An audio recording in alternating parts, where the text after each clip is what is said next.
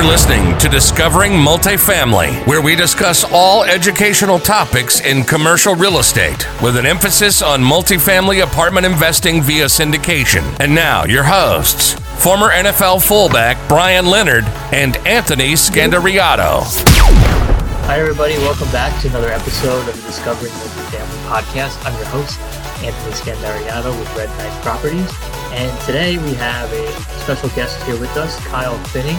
Uh, Kyle uh, works with Arize, and he'll tell you a little bit more about what Arize is. But the long and short of uh, Arize is they manufacture, sell, and install afford, install affordable different products to optimize your property's value. Whether that means having less less water damage, uh, fewer maintenance trips, uh, no key fumbling, uh, safer units, um, all managed within a single application.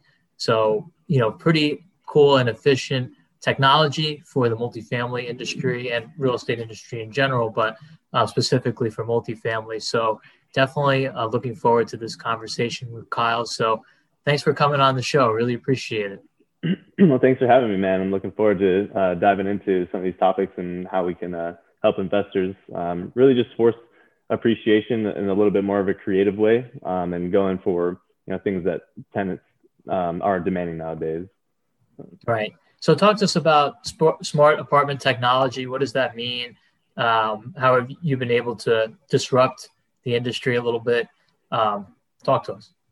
Yeah. So uh, smart apartment technology is, um, as we define, is just anything in unit that allows for convenience, um, security, and just total interconnectivity of your devices um, and where anywhere you can automate and just make your life a little bit easier, um, you know, through a couple taps on your phone or what have you, then that's our goal um, on both the operator side and for uh, your tenants.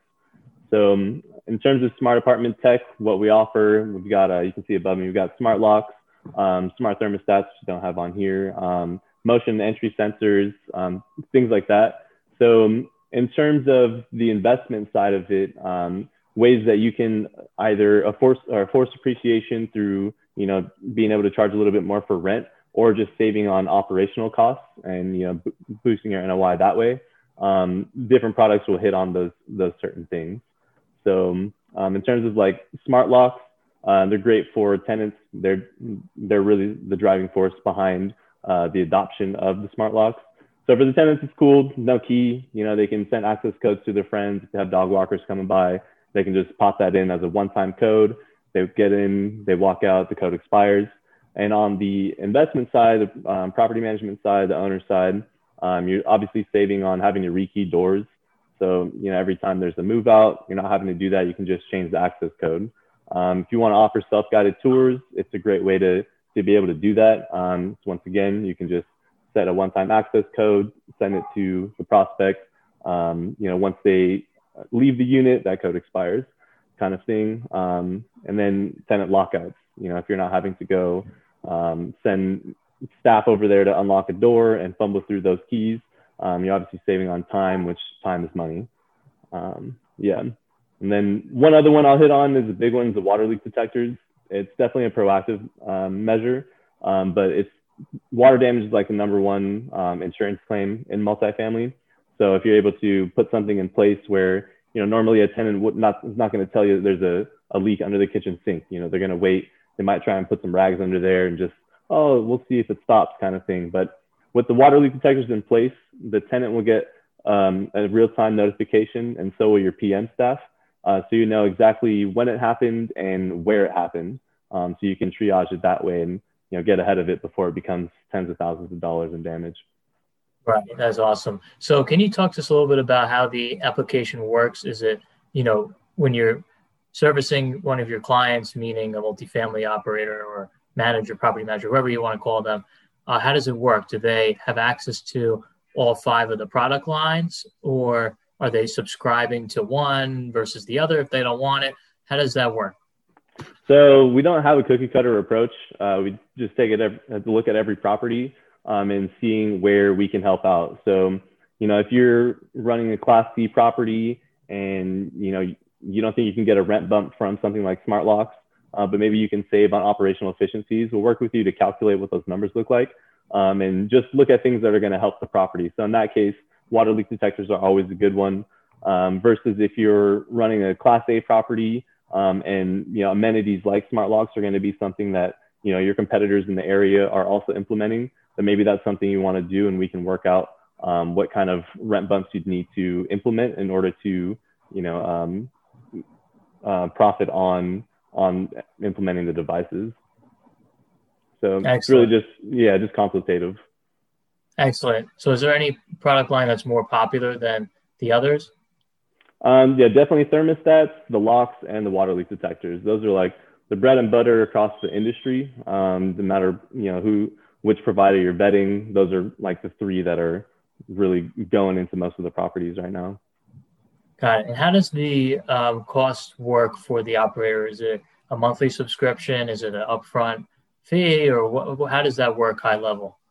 It's a great question. So high level, um, we have a couple different options. If financing is going to be something that's better for you, then we can do that subscription model. We'll just work out what that monthly cost would be and then work backwards based on the contract length. So if we want to do two years, we figure out what the product cost and installation cost is and divide that out for your monthly cost. Um, if you want to just roll it up into your capex, um, and you know if it's maybe it's, let's say it's five six hundred bucks a door, then you can do it that way. Um, the only ongoing fee is the five dollar per month uh, cloud cost, and so that's just to run the software. You can roll that up into your capex at the beginning of each year if you wanted to do it that way. Okay, and that's an annual fee. The it, all depends on the contract that you're signing. Yeah. Correct? You said. Yeah, exactly.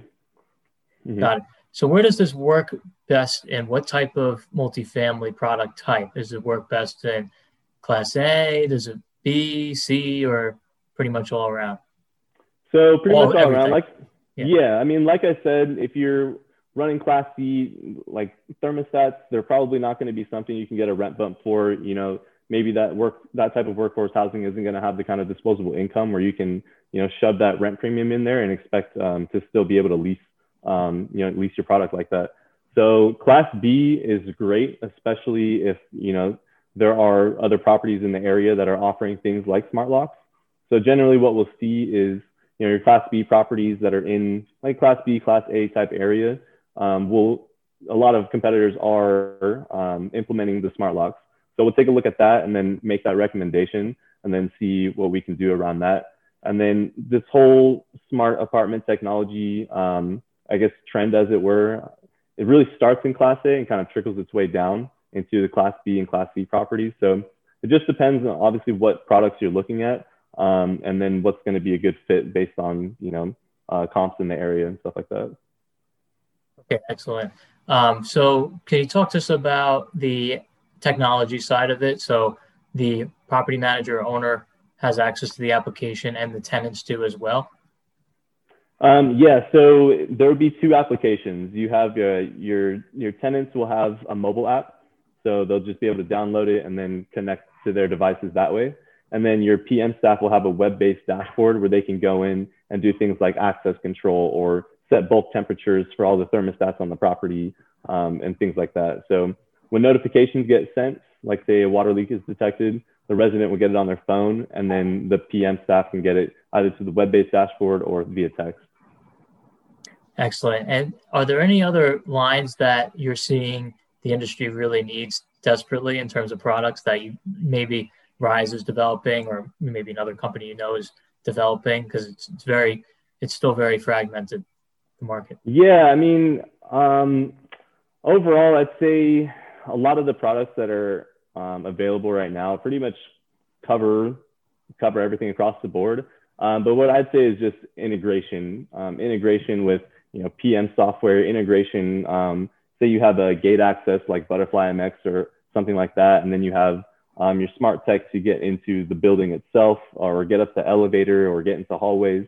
I'd say, you know, full blown integration of all of those, I think is going to be like the next, the next most important thing. Um, because if you're having, especially as an owner and as, you know, a property manager, if you're having to have too many moving, moving pieces, it can get a bit overwhelming on top of all the other things you're having to do. If right. you can have, so, you know, one throat to choke, it's going to be better. Right. So that, so how would that, does, how would it work in terms of if you're trying to integrate with you have an existing property management platform. Let, us say you're using Appfolio or Buildium or any of the big name mm-hmm. manager software. You know, like you said, your manager, you don't want to stress them out, and you have ten different apps. Um, yeah. Uh, is that something that you guys have capability, or something you're working on, or um, yeah? So, oh, yeah, so we can integrate with any of the property management software companies. Um, you know, just a matter if we don't have an API integration already in place, then we'll just reach out to them and uh, figure out what that looks like, um, what that cost will look like, what that timeline will look like, um, and then make that integration happen. If you know something is getting pushed through immediately and we are considering um, API integration down the road, but we want to implement now, um, we can you can still operate ours standalone um, and tie it to your the units that are already existing. Um, so say you know you have our smart locks and you know you're doing a unit turnover, you can just reassign it within our app as well. Um, so it may be a two-step process, but you know it's just about getting that integration going. Excellent. And and so do you have a minimum number of unit size for a manager you'd recommend in order to take on a platform like this? No, I mean we've done duplexes. Um, one of one of our team members just did a seven unit, um, and then we go up, you know, upwards of 300, 400 units. There's really no right size. It's just about what your goals are, and then making sure that the products that we install are either going to help lower your expenses or help you raise your your NOI through, you know, rent bumps or you know just increasing your overall property value for the long game.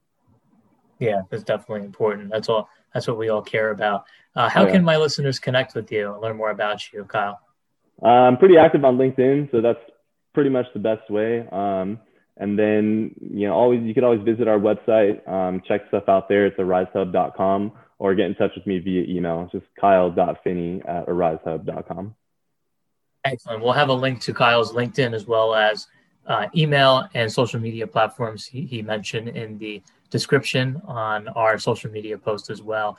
And if you liked what you heard and or saw today, if you could please give us a rating and review on iTunes, it really we, we would really appreciate it. It helps Kyle and myself get our message out to a greater audience. So uh, really appreciate your time today, Kyle, and coming on and hope to see you again soon. Absolutely. I appreciate your time, man. All right.